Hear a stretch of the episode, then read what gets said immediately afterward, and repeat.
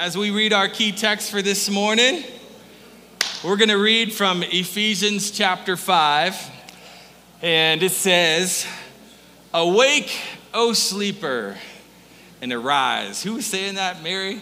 Arise from the dead, and Christ will shine on you. Look carefully then how you walk, not as unwise, but as wise. Let's pray. Father God, we thank you for this day.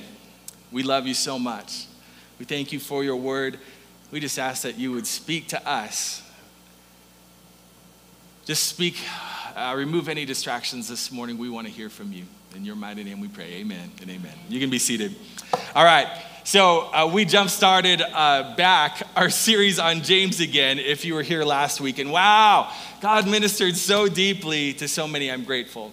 Um, but I didn't feel like I'd, I'd, really have the time to, to go deep like I want to into the book of James and Hills Live weekend. So I, love this. This is the only weekend I can get away with uh, shorts and t-shirt. I, I, so, but um, you know, I didn't feel like I'd have the time to go deep there. So I'm just going to share a one off message this morning titled Wide Awake and Wise. And as I was writing this, I, I, realized a couple of weeks ago we were in the book of Joel and we were celebrating a God who restores. It's kind of been our theme this year a God that restores. And what we tried to say and what we've been saying the whole year through the comeback theme is you are going to make it. You're going to make it. And, it, you know, if there's been a season of hardship in your life, that's left a mark on you, if there's a big loss in your story, God's going to bring you through. He is. And, and so the message is that God restores. And yes, maybe there's been a loss, but God repays for the years that the locust has, has eaten, right? That's from Joel. And so there, there are two parts coming out of the message today. Number one, we're going to make it. That's, that's been the big theme of the year, really. That's what God's been speaking. This morning, the church is going to make it. And, and the, the second one, the church, is really going to be more of the focus today. So you say, well, Shawn, um, you know, I don't know if you've really been paying attention or not, uh, because every statistic and every article I'm reading says the church is shrinking. People are leaving the church. And, and, and lots of people are leaving the church. If, if we look at the statistics nationwide in America, a lot of people left the church and didn't come back to church. You can go to almost every church today, and there are fewer people there than there were when the pandemic started. So, how can you encourage us and, and assure us today that the church will make it? First of all, because God is a God who restores. Amen. And, and secondly, God is committed to the church. In fact, so much so, he calls it the bride of Christ. He loves the church. And on top of that, a shrinking church in the present is not necessarily a weaker church long term. You hear that? A, a weakened church is a weaker church, right? Uh, and, and so the church theoretically could get smaller and stronger. And what we're really interested in is what kind of church are we? Uh, because I, know that God doesn't waste anything. He doesn't. And He certainly isn't going to waste His bride going through a storm. And so, how will He use that to shape the church? So, a few things. I, I, there's notes available on the back side if your bulletin. If you're taking them, I'm, I'm, gonna I'm gonna just dart this morning. I'm sorry, I apologize, but I want to honor you know us going to Hills Live. This is important, so I'm not gonna I'm not gonna try to like hurry through it. I'm gonna let Holy Spirit kind of lead and direct me. But if you're taking notes, here we go. Buckle in, okay? So I think a few simple ways. Number one, I think that God is resurrecting a church that is three things: is awake, is alert, and is wise. And we're gonna walk through this. Awake, alert and wise. And so if you look at Ephesians chapter 5, this is what Paul is encouraging in the time of Ephesians that he was in. It was apparently it was challenging because if you're reading through this book and this chapter, he calls this period many times in the book evil days. And so he says, verse 1, chapter 5, I, lo- this is, I love these two verses right here, some of my favorite to preach. Be imitators of God as beloved children. Walk in love as Christ loved us and gave himself up for us, a fragrant offering and a sacrifice to God. And so he's talking to the believers right now. And so then he, then he lists all these things, right? Uh, he's saying sexual immorality and all impurity or covetousness must not be named among you as is proper among the saints. Let there be no uh, filthiness, nor foolish talk, no crude joking, which are out of place, but instead let there be thanksgiving.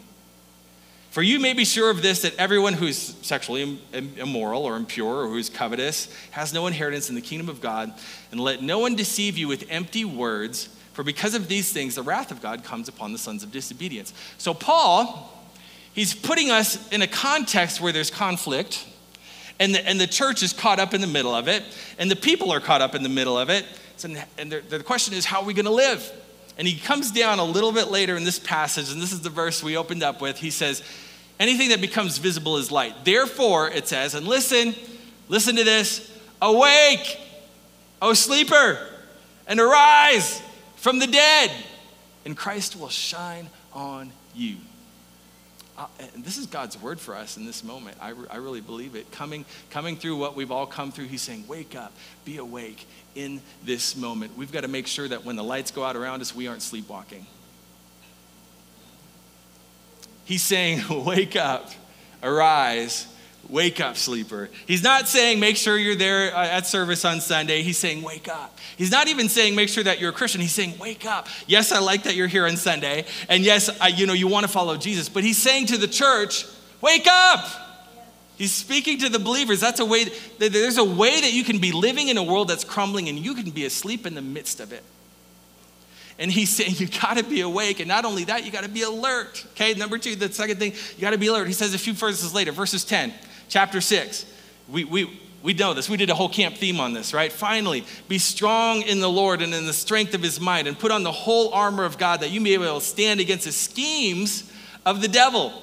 For we do not wrestle against flesh and blood, but against the rulers and against authorities, against the cosmic powers over the present darkness, against the spiritual forces of evil in heavenly places. Therefore, Take up the whole armor of God that you may be able to withstand in the evil day, and having done all, stand firm. Why? Because the devil has schemes.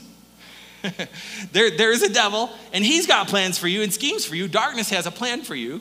And Jesus said as much in the parable of the seeds. We remember that. Some seeds fell in the path and the birds ate it, right? Some, some fell in the thorns and the thorns were just the stuff of life and, and they choked the life out of these plants. And some fell on the rocky ground and they got a great start, but, but they couldn't grow any roots and they faded away. And some fell in good soil. Schemes, all, all different kinds of schemes. And what God is saying is you got to be alert. You got to be awake and you got to be alert. You have to be able to discern the time that you're in. The last thing wise Let's go back to chapter 5. Right after he says, Wake up, oh sleeper, look now what happens when you do. It says, Christ shines on you, light shines on you. And then he says, Look carefully then how you walk, not as unwise, but as wise, making the best use of time. Because here it is again, because the days are evil. So when Paul's writing this 2,000 years ago in Ephesus, he says it's evil. And he's saying, In the midst of the evil time that we're living, be careful how you live. Don't be foolish. Be, be understanding, uh, but understand what the will of the Lord is, and do not be drunk with wine, for that is debauchery, but be filled with the Spirit, addressing one another in psalms and hymns and spiritual songs, singing and making melody to the Lord with your heart, giving thanks always and for everything to God the Father in the name of the Lord, our Lord Jesus Christ. And he closes this section by saying, Submit to one another in reverence for Jesus. So don't be drunk because that's a waste it, it's really the word in the Greek. He's basically said 2,000 years ago, don't get wasted because it's a waste. That's what he said. Instead, be filled with the Holy Spirit. And why did he put those two ideas together? Because one shows what being under the influence of something looks like, and he wanted the other one to show what being under the influence of someone who loves us is like. And one of the primary shifts of being under the influence of Holy Spirit we see here that he's talking about is the way that we speak. The way that you talk to each other is what's changing under the influence of the Holy Spirit. So he calls the times evil days, and he's trying to help us understand that we're not, um, you know, up against flesh and blood. We're up against spiritual powers. And so think about this. Just frame this a second. Your neighborhood is a spiritual municipality. Your family lives in a spiritual municipality. The city is a spiritual municipality we, we, we just can't show up here, sing some songs, and then rock on out and say, man, that was a great service. When we're living in a spiritual municipality, uh, that's a great word, right? We, we have to be awake and alert and wise. What should I do? Well, it's telling us here, way up on God's word, submit to one another in community. And then you make wise decisions because you understand God's will in this moment, in your neighborhood, in your spiritual city. What is God doing in our neighborhood, in your neighborhood, at this very moment? What if we prayed that way? I believe this is really how the church is going forward. In John chapter 2, John speaking of the end times, and I know that's a big question, you know, like, is this the end? And, you know, I don't, I, there's no simple answer to that other than God knows. and I'm, I'm okay with just knowing that.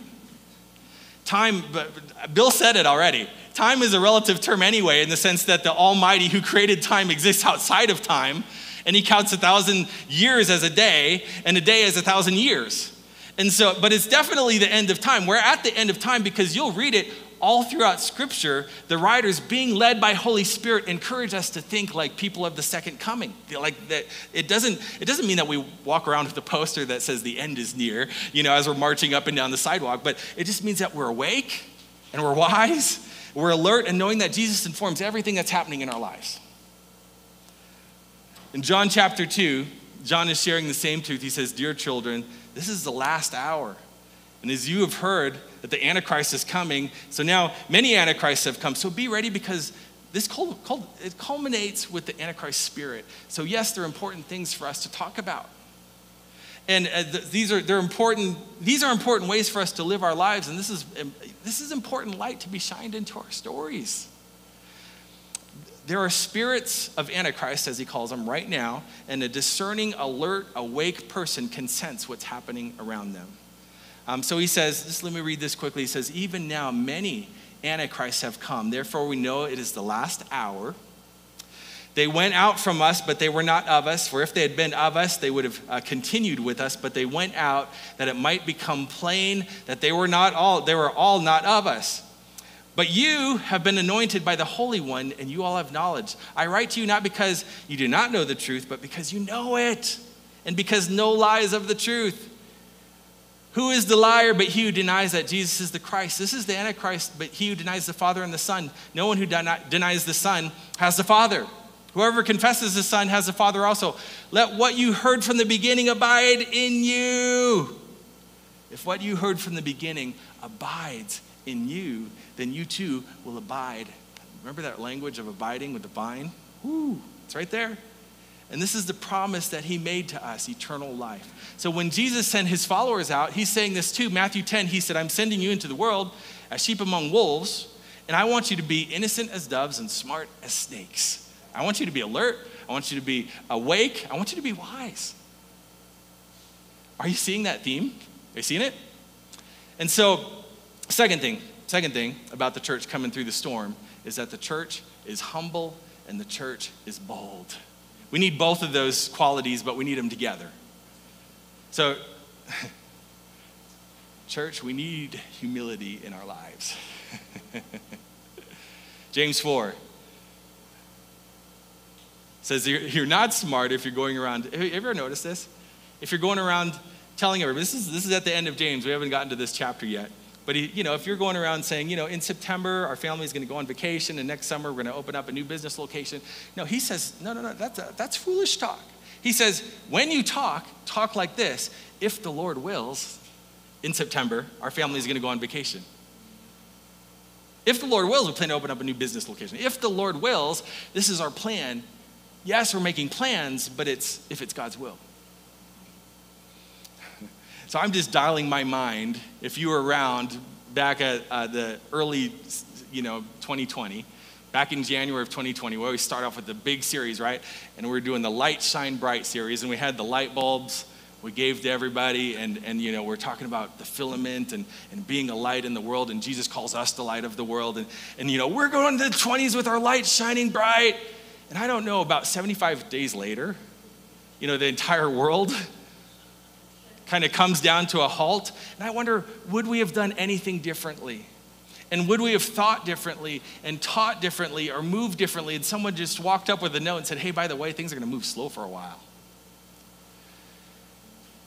We need to recapture the humility of just not knowing what day the world will come to a stop. And we, we need to be able to say, you know what? I would love to meet you next Friday if God wills.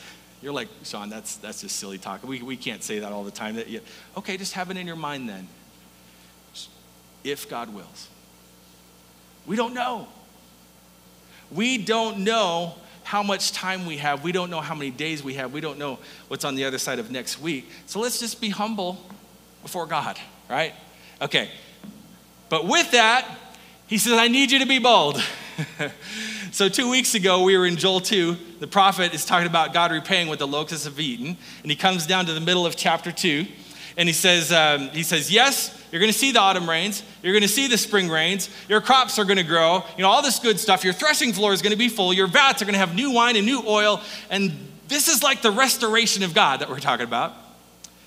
But then he comes down to the next verse and he says, and, and when I'm reading this, I'm like, why is there an and there? Well, you've already done so much. We're good. But he's like, no, no, no, no, no. no. This, that's not the end goal is just to get the bats full. That's not, that's not it. There's something more. And, and so he says in verse 28, I'm going to do that, but I'm going to do something else, and this something else is crazy good.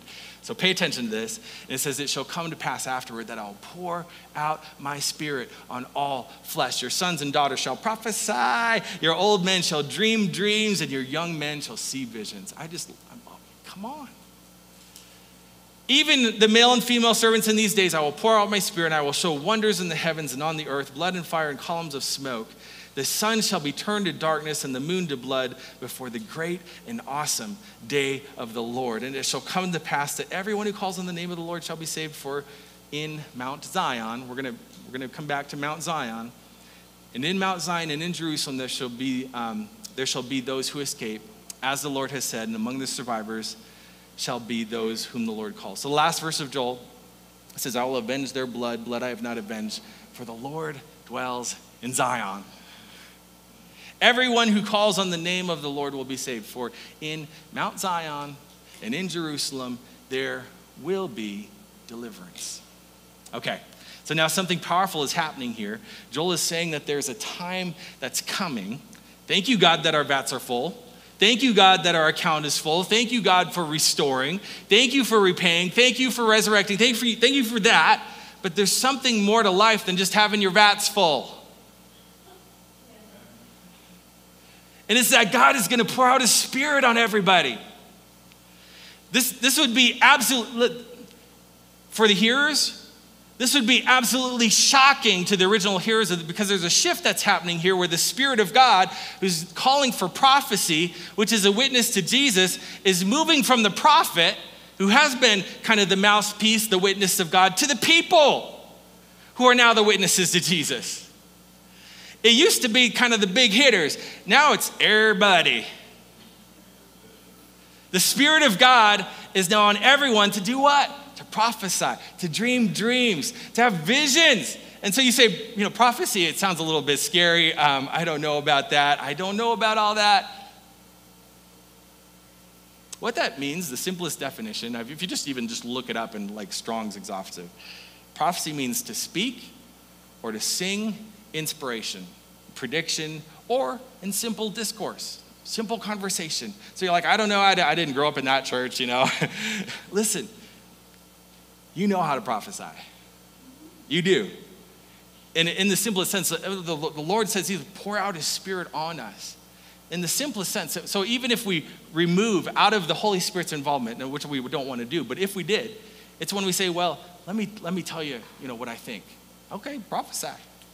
Or, you know, let, let me tell you what you should do. Okay. Or even more so, you know, what, what if we do hear from Holy Spirit and he's saying, you know, I just have a, I have this feeling, I have this, the Holy Spirit is still small voices speaking, and you know, maybe we shouldn't do this thing, or I have a, feel, I have a really good feeling about this, There's something that's stirring in your spirit.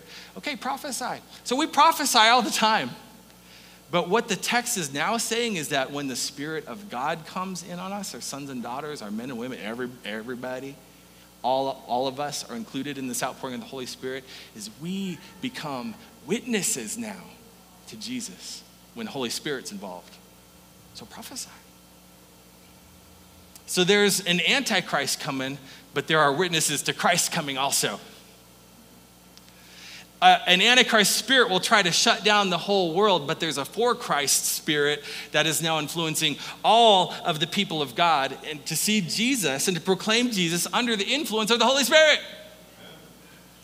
That's why when Holy Spirit comes in Acts 2, we see it again. We see these two things again. We see being drunk and being filled with the Holy Spirit in the same text again. You ever notice that?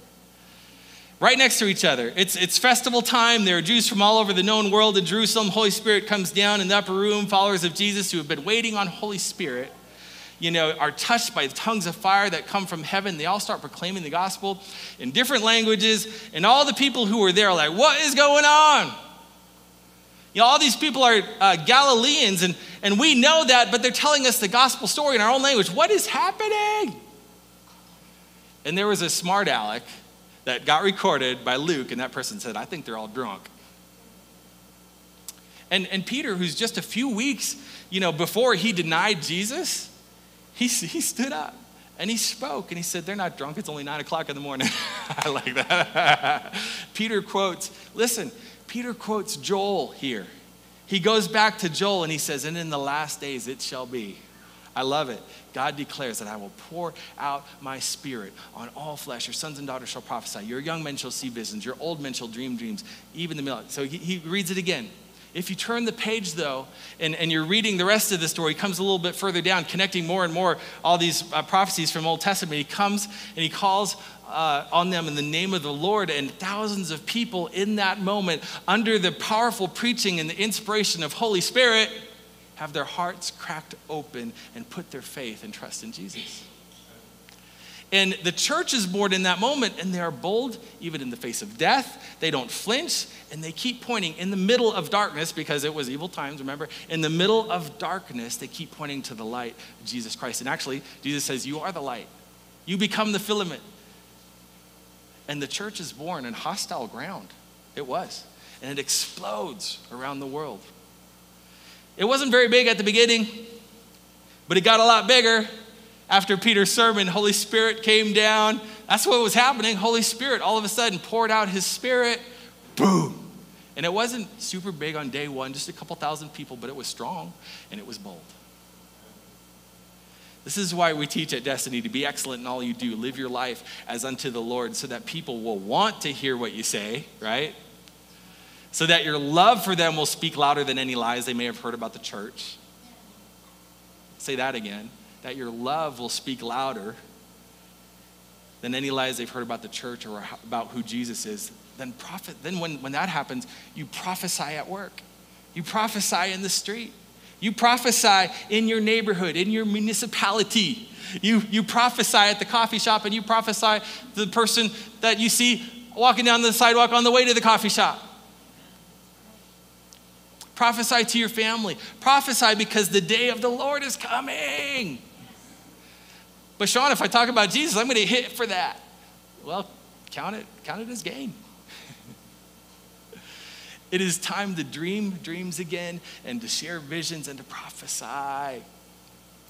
God will give you the words to say if you just have the ears to listen.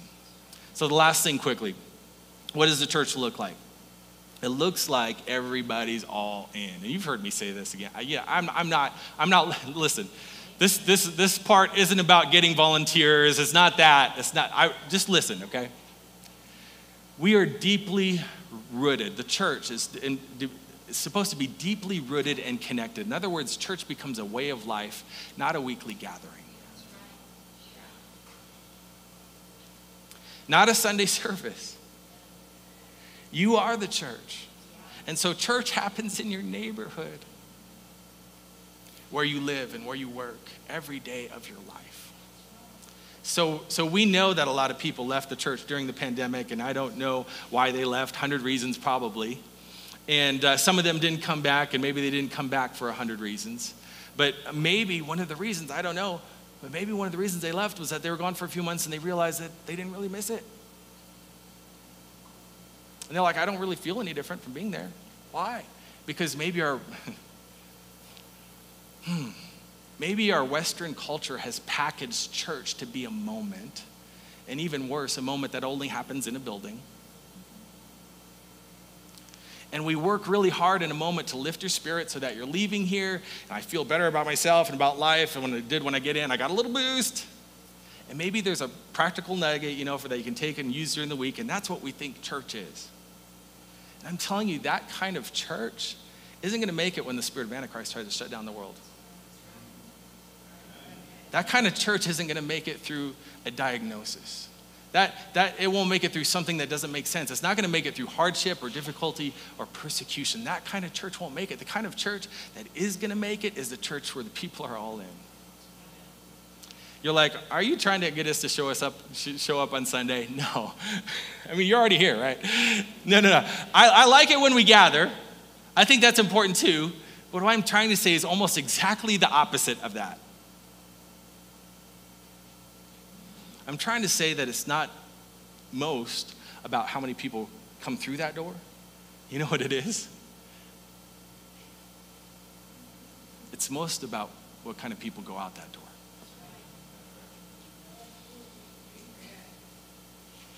And we obviously want to make room for a lot more people in the house, but not people who just come and sit in a seat and feel a little bit better when they leave and think that's church. That's not it.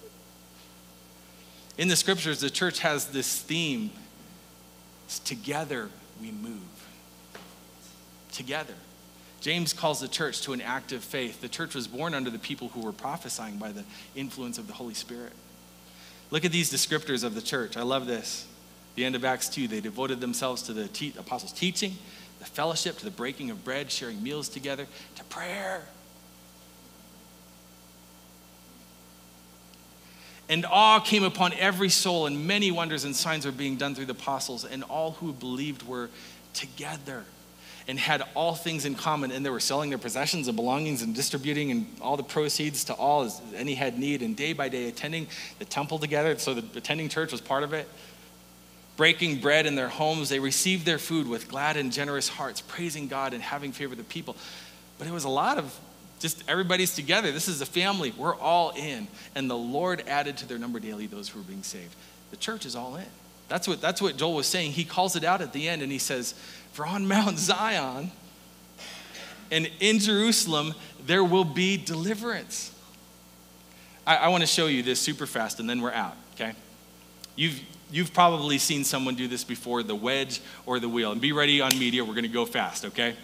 the wedge or the wheel. A lot of our views of Christianity is that we have, you know, my family, my job, you know, my health. We've got these pieces of the puzzle, the passions, the social life, finances, all of that, several pieces of the pie. But man, something's missing. And then I heard about Jesus and I was like, yes, you know, Jesus is going to be part of the pie. I invited him into my life and I just said, you go crazy in that little piece of my pie. You have your way in that little piece of my life. But you're learning in time that that sounded like a great plan, but it didn't work because Holy Spirit doesn't fill wedges, He fills wheels. And the other picture, the graphic, is where your life is Jesus' life. It's, it's, he's all up in the middle of everything. My life is your life, all of it. My family, I want you to be all up in that. I want you to be all up in my friends. I want you to be all up in my fitness. Oh, Jesus, right? You know, I want you to be all up in my finances. I, I heard an amen over here. I want, I want to be, I want you to be all up in my social life. I want you to be up in my work life. I want you to be up in my knitting circle. I got another amen. They're, they're, they're a little bit loud over here today. I want to, I want, I want you to get in every part of my life, and I'm not going to give you a wedge, I'm going to give you the whole thing. Okay, so keep on going. And what it looks like is it turns everything upside down. You know, it's not it's not just my life and that, that piece of the pie. You go from a place that looks like this and didn't work to a place that looks like this. And okay, what's that? This is we turned the we turned the triangle around. What are we doing?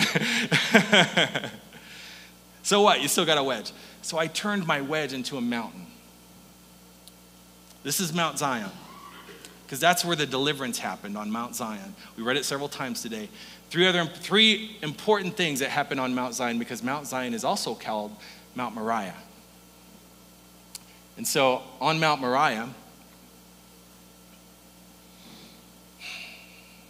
I don't want to lose my space.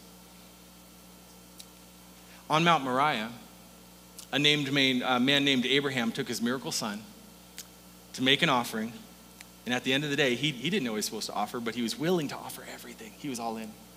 He was willing to give everything. His miracle son, there was a ram with the horns caught in the bush at the last second. Then he realized that God had provided, and he called the place Jireh. And we still sing about it today.